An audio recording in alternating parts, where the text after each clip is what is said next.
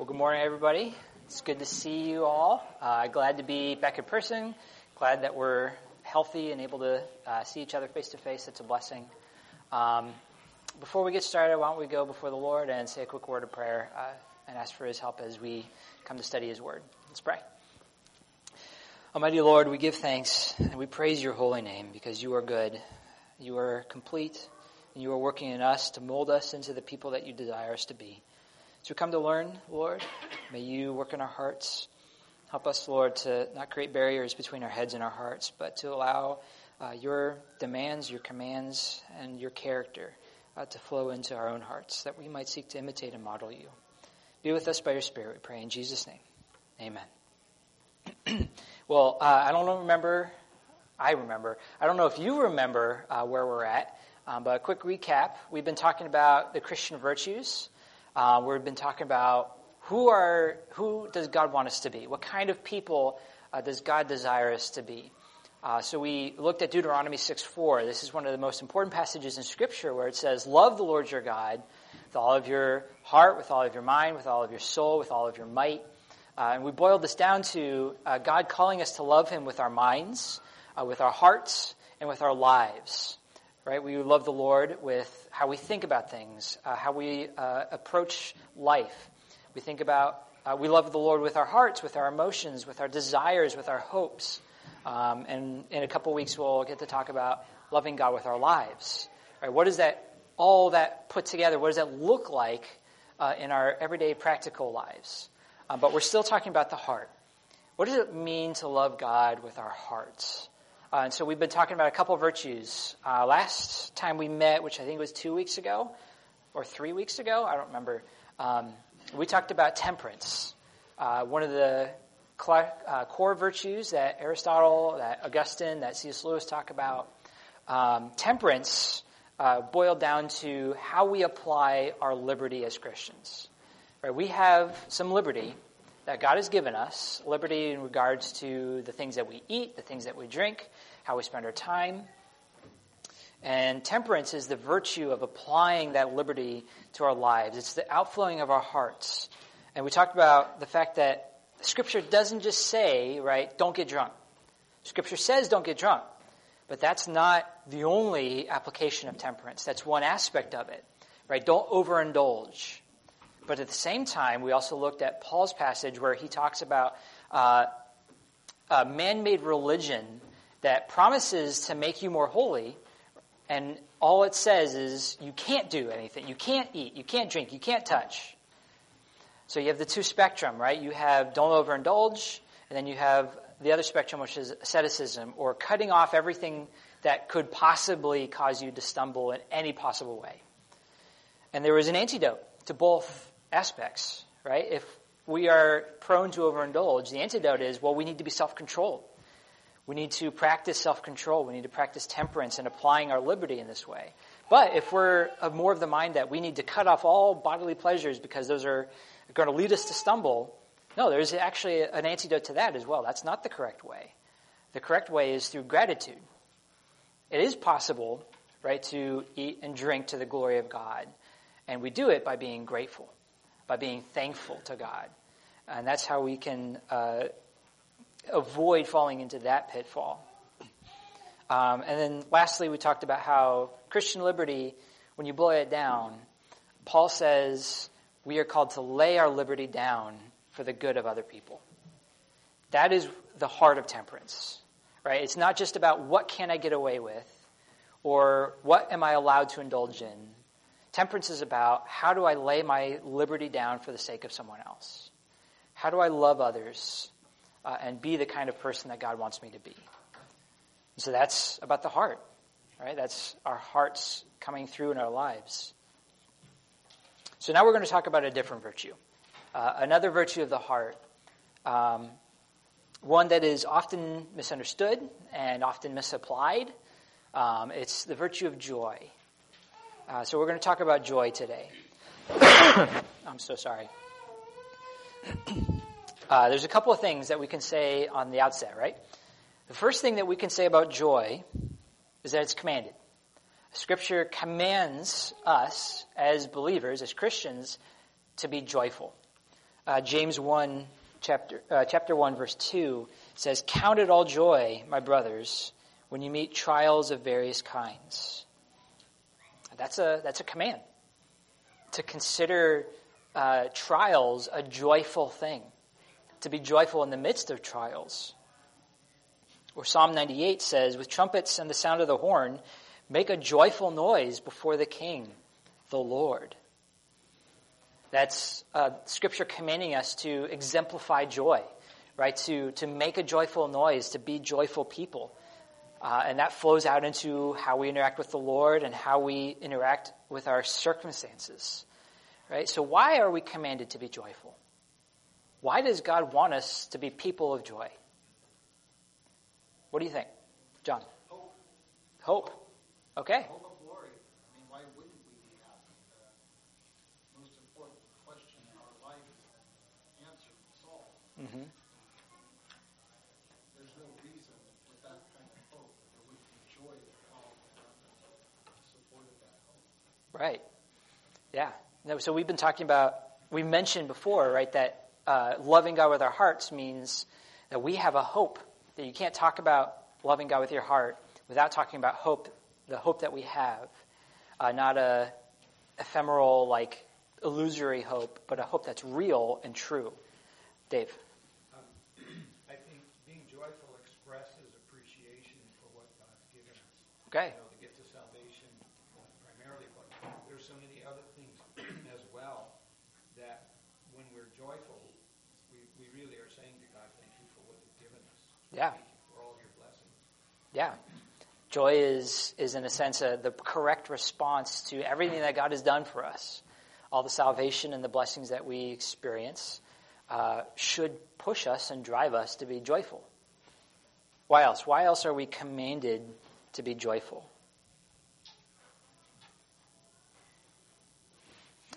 Charlie. It's, um, it's actually the means by which to endure affliction. It's action on our parts. So it's not just a disposition we're called to, but it's, it's activity. It's a renewing of the mind in that sense. I think this is maybe related to John, what John said about hope, right? Rather than despairing at what physical eyes see in your current affliction, it's, it's the eyes of faith that that attach to hope, and therefore you're actively striving in joy. Right. Yeah, to summarize what Charlie just said, uh, joy is um, responding to our circumstances in the correct way, right? It's, it's uh, the means by which we get through trials and endure them because we are looking not for, you know, in our present circumstances, we're not looking to be fulfilled here, we're looking to be fulfilled out there in the objects of our hope, uh, which are, uh, like Scripture tells us over and over again, our hope is sure. The things that we are desiring and waiting for are already ours.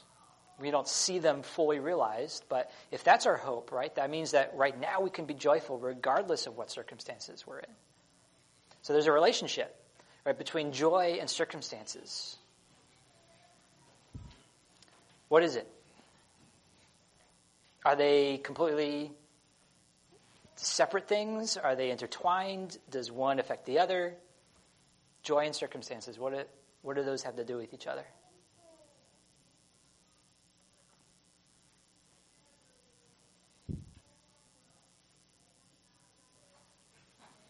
Right, we just talked about James 1 2, right? Count it all joy when you meet trials.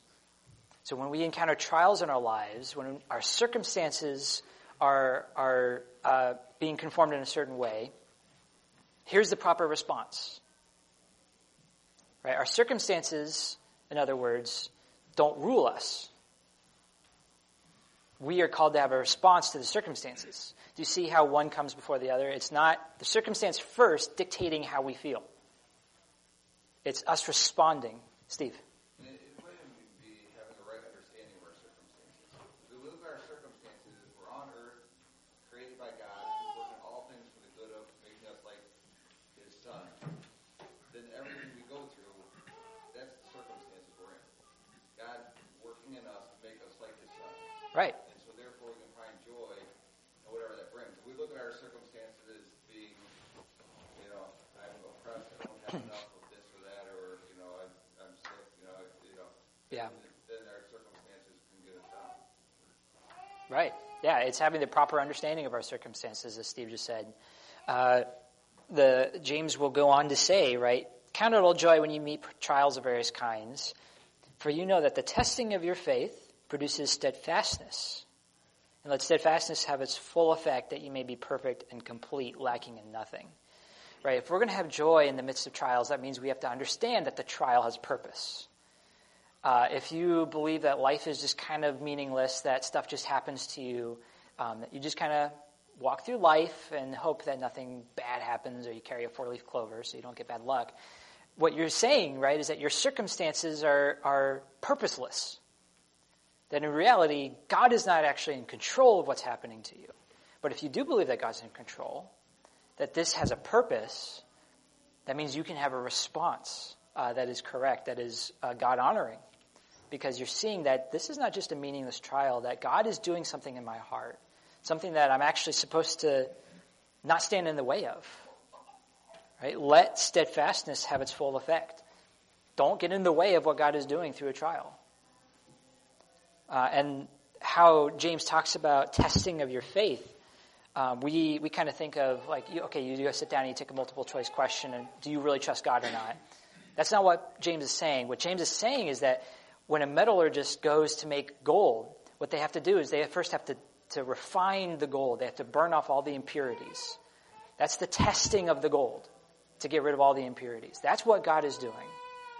God is, is using trials in your lives to purify your faith so that all the impurities get washed away and what's left is a pure, more refined uh, faith that is more perfect and complete than when the trial started.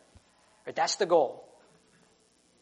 So if we respond to our circumstances that are hard with, well, why is God doing this? God must obviously hate me.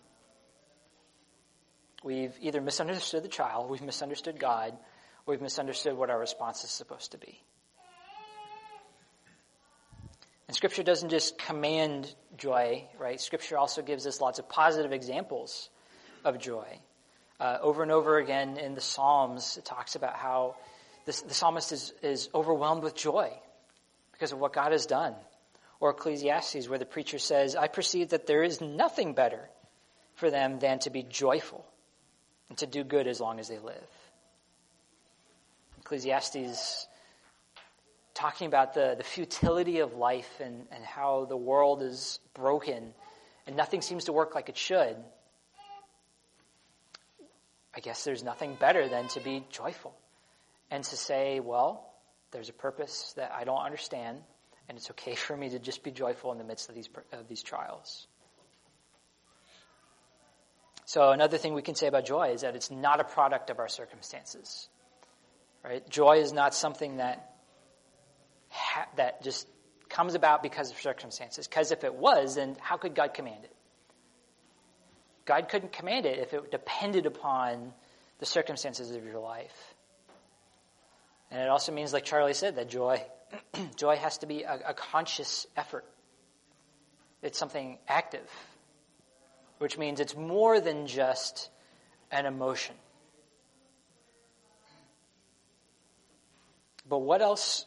What else then could we say? What's the right way to ask it? What is joy then? If it's a conscious effort, right? If it's not a product of our circumstances, it has to do with, it has to do with our emotions somehow, right? But it's, it's more than that. What else could it be?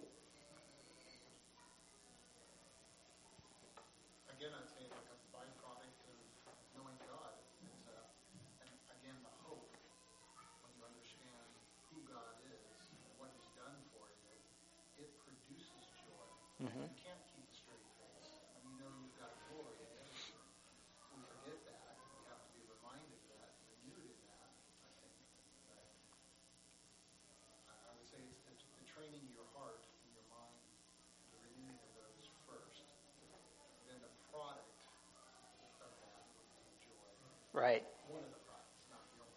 Yeah, of course. Yeah. So, what John is saying is that if we know the Lord, then the proper product that will come out, right, is joy. Uh, I think you can boil that down to saying that joy has to do with our state of mind. Joy has to do with our emotions, but not only our emotions.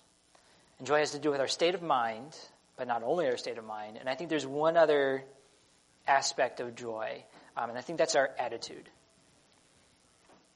I think that covers our response, right? If joy has to do with our emotions, but it also has to do with our state of mind, right? How are we actively conforming ourselves to be joyful people? And then it's also an attitude. It's also a response um, to the circumstances of our life. Uh, it's, it's not looking and being apathetic. It's not looking at life and just being on autopilot. Joy has to be uh, an active response to what God is doing. And that means you have to understand what God is doing, right? And that means that that will produce the proper outflowing of emotion. But let's, let's ask this question. John, you mentioned this a little bit earlier. You said, of course, how can we not be happy as Christians? But is joy the same thing as happiness? No. Why not? What's the difference? I, I would say, getting back to your point of the heart, that joy is something that's learned um, and also has a significant basis in faith in Jesus Christ. Where happiness is something you can experience. Happy birthday, Kate. It doesn't last. It's happiness. Sure. It's fun for a moment, I guess is what I'd say. But joy is actually from the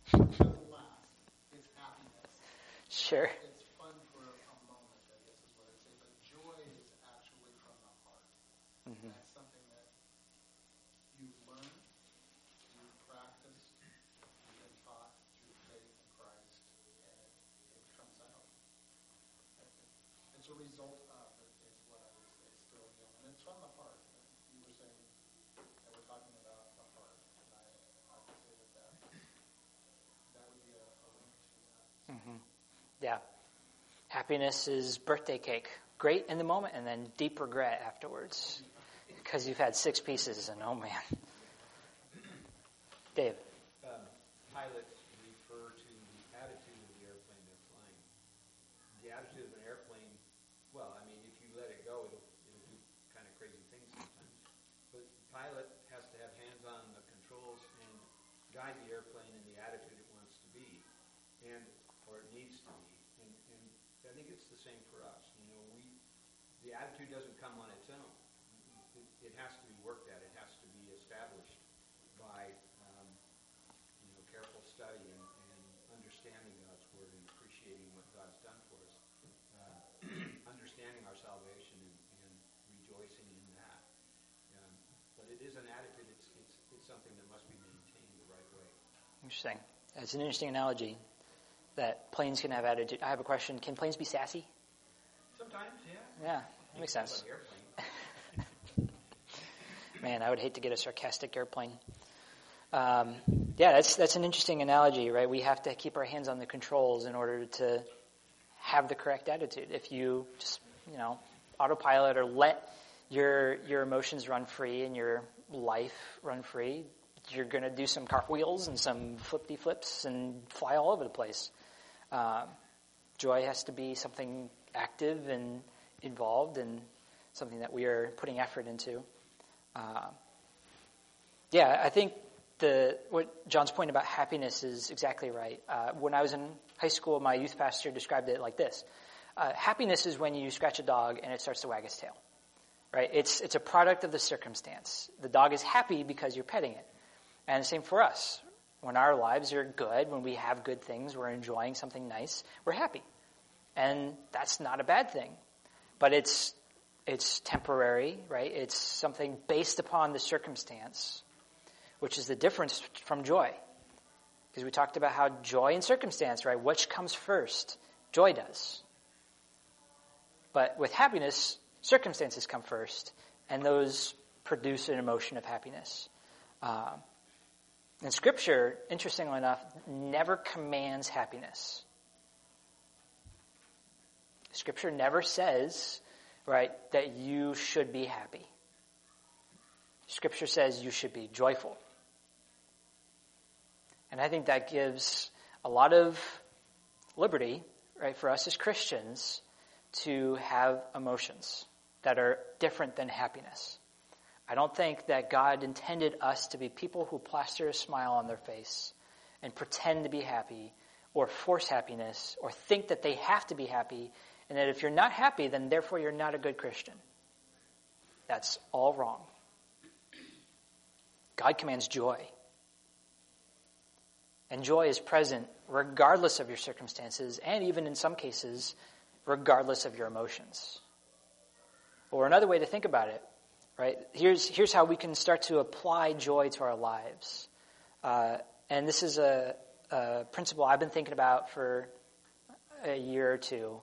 Um, emotions are not neutral. In Scripture, it never talks about emotions in just, I don't think it does, I don't think it talks about emotions in just neutral terms. Right? That you, they happen to you, you have them, and you just deal with it. Or like how our world will talk about it, right? You have to respect my feelings. If I'm feeling a certain way, that means the truth. Right? So if I'm feeling like I'm hurt, therefore someone else is at fault. Right? But our emotions are not neutral. Scripture says that the heart is deceitful above all things. Right? That our heart loves to condemn. Loves to condemn others, loves to condemn us. And it talks about how we are called to be self controlled and not be people who are defined by anger, right? Wrath, lust, uh, a, whole, a whole smorgasbord of emotions that are tilted in the wrong way. So if joy includes your emotions, that means that your emotions are not neutral.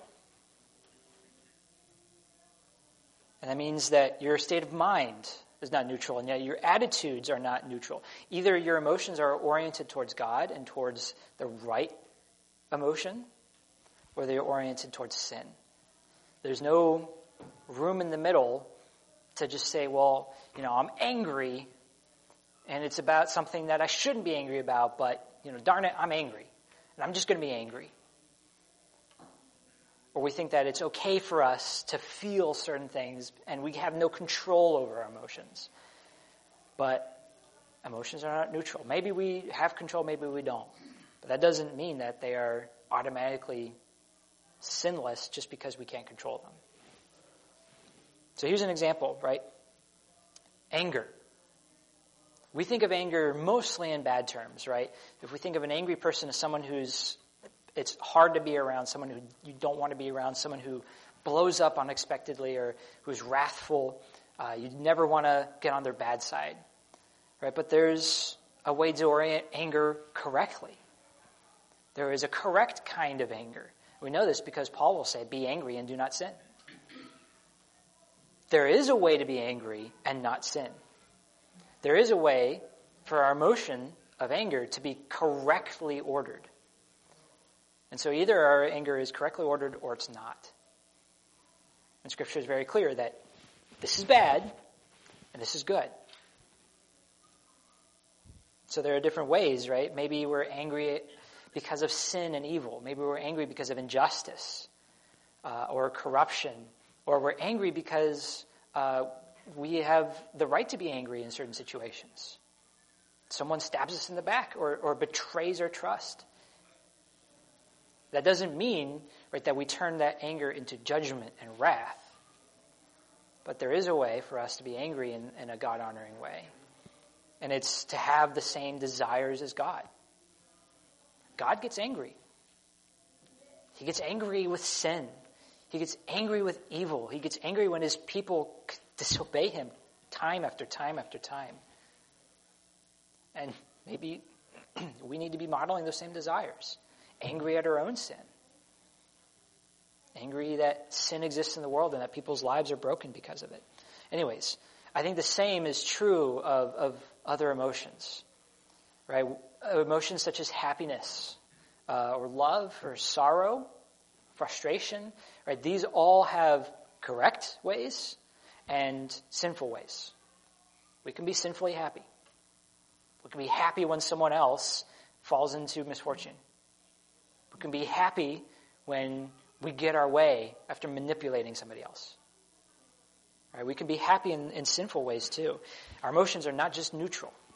And that means that joy, the application of joy is we have to be constantly orienting our emotions towards God and towards what is right. Because if we're being ruled by our emotions, we are not being joyful people.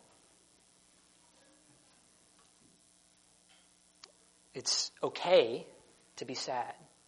It's okay to be frustrated. It's okay to, to feel emotions. But It's not okay to be ruled by sadness. It's not okay to be ruled by happiness or the pursuit of happiness. So that's, I think, the application of joy towards our emotions. John. I did- uh, Can you think of some examples in the Bible besides Jesus overturning the money tables and, you know, the whips and stuff, and driving out the money changers out of the temple? Besides that, can you think of other examples in the Bible where grief or anger is um, set as an example for us as being angry and not sinning? Mm-hmm. And the only thing I can think of is Lot being grieved about the sins. You know, living in Sodom, it says Lot was a righteous man. He was grieved in his heart because of the, the sin that he, but I don't know that that's, that's, that's not really anger. Yeah. Um, I mean, what jumps to my mind is Paul saying to the Galatians, "Foolish Galatians, who's bewitched you?" I think I think there's some anger behind Paul's words, right, where he's saying, "Why are you not understanding? What is what is stopping you from actually understanding the gospel? You're not getting it." Um, I think there's probably some frustration there with Paul. Ch- Charlie, did you have your hand up? Well, uh, M- Moses maybe smashing the tablets. Would that be a righteous anger? Yeah, I think uh, Moses' actions were right because Israel had broken the covenant. And so Moses says, well, you broke the covenant, so, you know, these are worthless. Yeah, that's a good example. I'm not sure I can think of, I, I didn't spend much time thinking about it. Um, they exist, but they're usually, there's not a lot of them. In my mind, it's hard to draw the line between anger and sin. And, um, you know, what- how, how far do you go towards sin? I guess is what I'm trying to draw a, more, a darker line. But that Moses is a great example. Yeah. He saw the sins of the people and was angry that they had turned so quickly from the Lord. hmm Yeah, I'm not sure that we need to set out like a formula of, okay, here's the line, right, that you cross. I think it's, sure. I? Yeah, of I course. think something that's helpful for me when I'm trying to govern my emotions is reading the Psalms because there's a lot of emotion in the Psalms and there's a lot of anger and despair and sadness and all of the Psalms I think except for one are able to bring that back to God's glory and that, that's helpful for me when I read the Psalms to just be like, oh, we, we threw our pity party, we got it out, we told God how we felt, and now we're back where we need to be. hmm Yeah. Yeah. There's a, a couple of times where the Psalms will say, I hate those who do evil. Like, I hate those that you hate, God. And for us, it's like, how can you hate in a right way? Uh, it's, it's hard for us to imagine because it's usually tied up with our own sin and pride. Um, but I think, right, if we're applying joy to our lives, it means taking an honest look at our emotions and saying, is this actually right? Am I right to be feeling this way? Am I right to be sad right now? Or am I just sad because I didn't get what I want? Uh, am I right to be angry? Or am I just, has my pride been hurt and I, I want to lash out? These are the questions that we need to be asking ourselves when we think about joy and when we think about what does it mean to be joyful people. Being joyful doesn't mean you have to always be happy or that you have to always be smiling. Sometimes joy looks like grief. Joy looks like tears. And you don't have to look farther than Jesus. Yeah, Peter. Can you give some examples of how joy could look like tears of grief? Je- Jesus at the tomb of Lazarus. Uh, Jesus wept. Right? He he knew right that Lazarus was going to come back to life. He knew that Lazarus was with the Lord. Right? That yes, he had died, but his soul lives on, and yet he wept. There's a sense where his emotions were he was not just depressed or despairing, but truly grieved at the presence of death in the world and that his friend was gone. Yeah, I, I guess um, if I tried to communicate that to anyone in my, my language today, they would be very confused. That he's saying that grief is joy in some circumstances, uh, which I think is your point. Um, all I'm saying right now is that I don't understand how those things can be. I can understand how Jesus could experience both at the same time. At the one time realizing the, the larger truth of the situation, while in his humanity experiencing the grief of his friend's death. I don't understand how they could be the same though. Wouldn't we say, or couldn't we say that that would be the same in the death of any Christian? We have both joy and grief. I mean, we're happy that the person's not suffering any longer. We're actually joyful for them. Mm-hmm. But we grieve because of our personal loss, um, the friendship, the bond that's broken. Um, Right. So I, I guess you could, I, I think you can have both actually quite easily at the same time. Mm-hmm. Not in every circumstance, but something dramatic like a death. Yeah. Charlie, what do you have, Dad? Is it, is it fair to say that maybe one tempers the other? Right, so joy is a fruit of the Spirit, which means it's an eternal virtue that we will all carry into glory, but grief is not. Right, we won't grieve in glory. So we can grieve on this side because we're so acquainted with the enemies of Christ, sin, Satan, and death.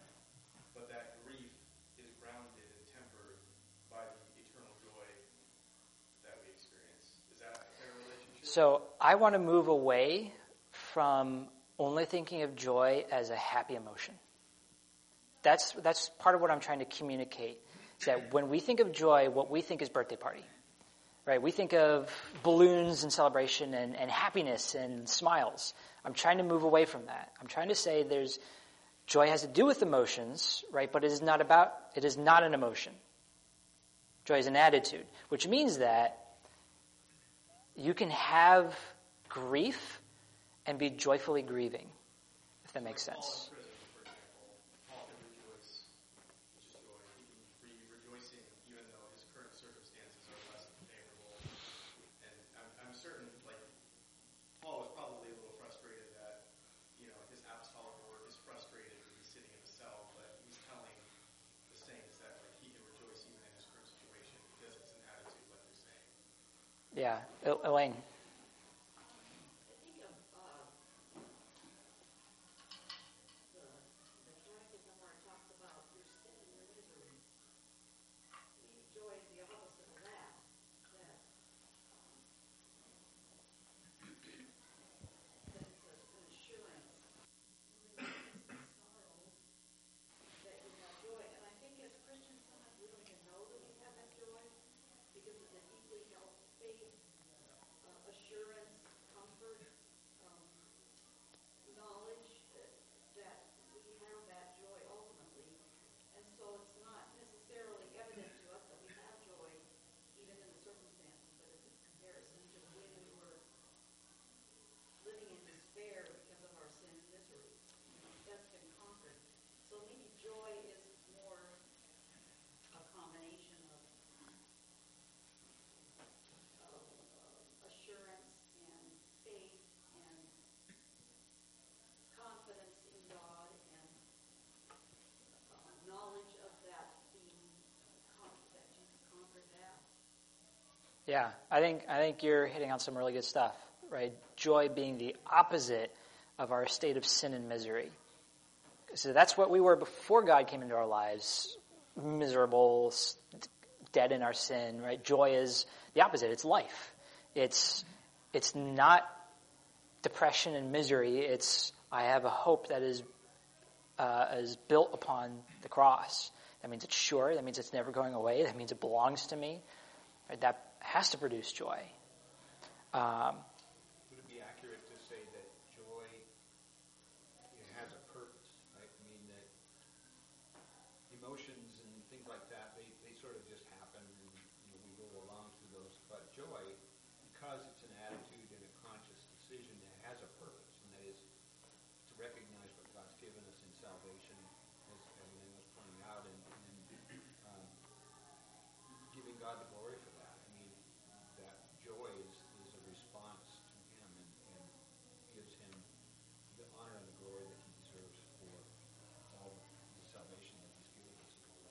Yeah. No, definitely. I think Dave is saying that um, joy has a purpose, right? That there's there's something there's a goal toward uh, a goal of joy. That it's not just something that's happening to us. It's something that we're pursuing. Um, so it's interesting that Charlie brings up grief and sorrow as though they weren't a, a virtue. Um, in two weeks, we're going to talk about the virtue of sorrow. Um, because we have a whole book in the Bible about lament called Lamentations. Um, and I think it's actually a, a, the virtue of sorrow is present in us as believers um, and should be present in us as believers. If there isn't an aspect of lament in your life, um, maybe you should ask the question do you really understand sin and brokenness and the depths of your sin and the consequences of sin and, uh, and grieving at the, the death and devastation that's going on in the world? Like, how can we look at what's happening in Kazakhstan and not be, not lament that people are being killed in the streets, shot at by Russian military? And the government turns off the internet so that they can't get out, right?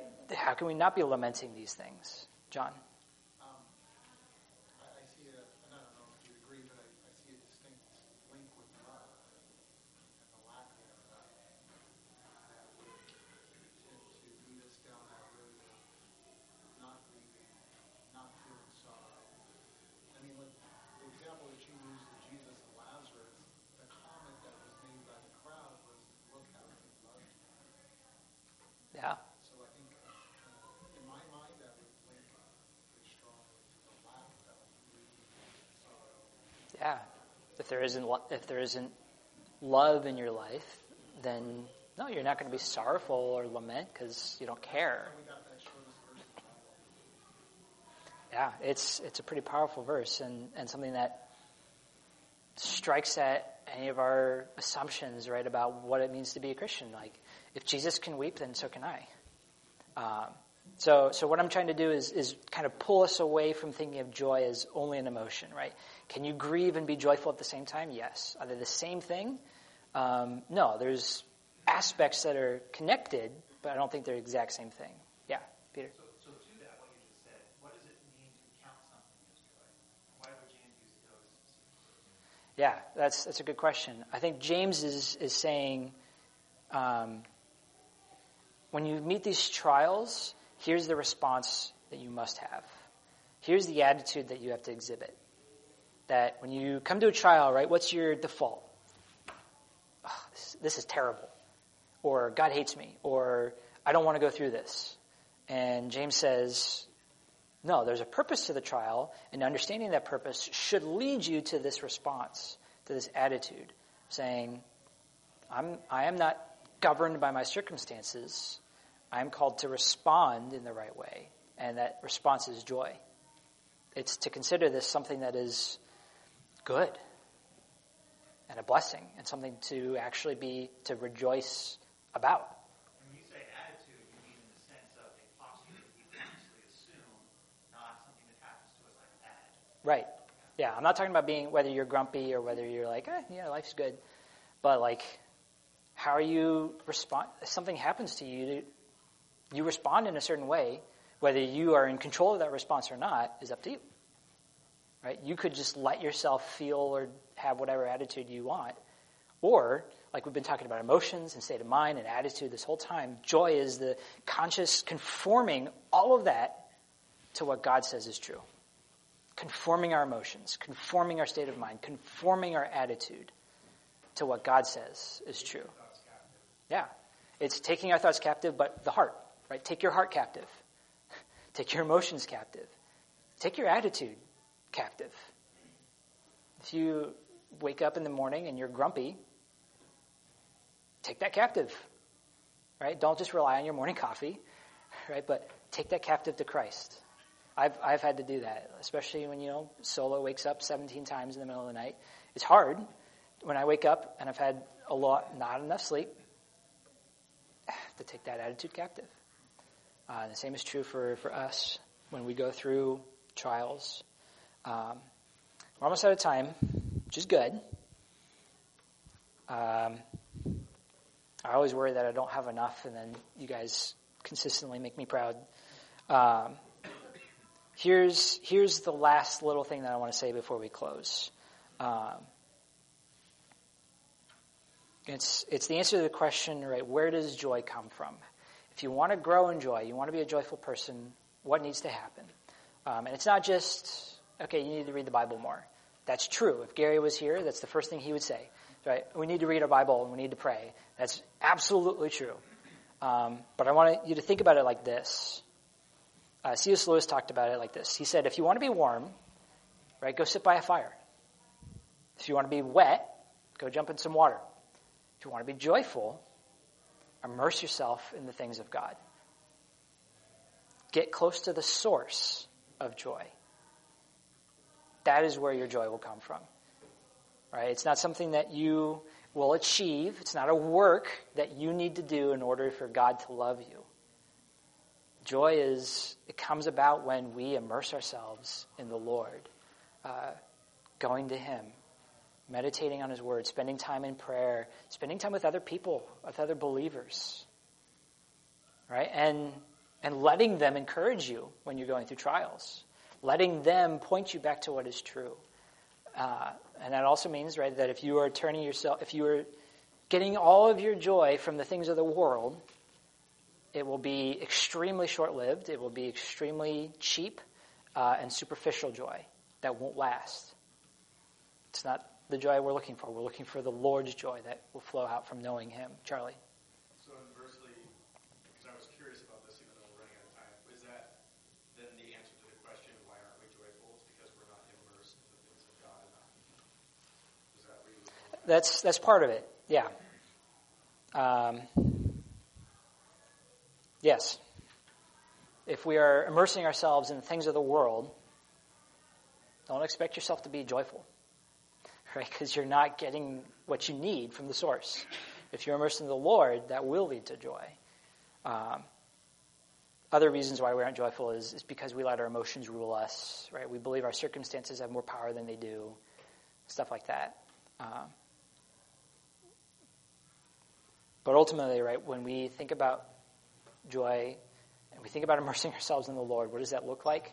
It means going to the cross, looking to Jesus, uh, looking to what He's done for us. That He is, He gave up everything that He had, as Paul was saying in Philippians, for the joy that was set before Him. There was a joy that Jesus had when He went to the cross. And when we look to the cross as well, we will see that same joy. And that's where our source comes from. And by His grace, we will become more joyful people when we trust Him and we go to Him and immerse ourselves in God. Um, and may that be true of all of us, that we may become more joyful people. Uh, we're out of time, um, but why don't we pray as we close up our time? Father in heaven, we give thanks and we praise your holy name. Truly, there are none who are like you. You are alone, God. You alone teach us the secret things that you have revealed to men through your word. It is by your Spirit alone that we have life. Lord, teach us to be joyful. Teach us to respond to our trials with joy. Teach us, Lord, to conform our emotions and our attitudes and our state of mind to you to the cross. And Lord, may our joy spill out into each other, that we may lift each other up, encouraging each other, admonishing one another in the Lord, that we may grow as a joyful community, seeking you above all. We pray all this in your precious name. Amen.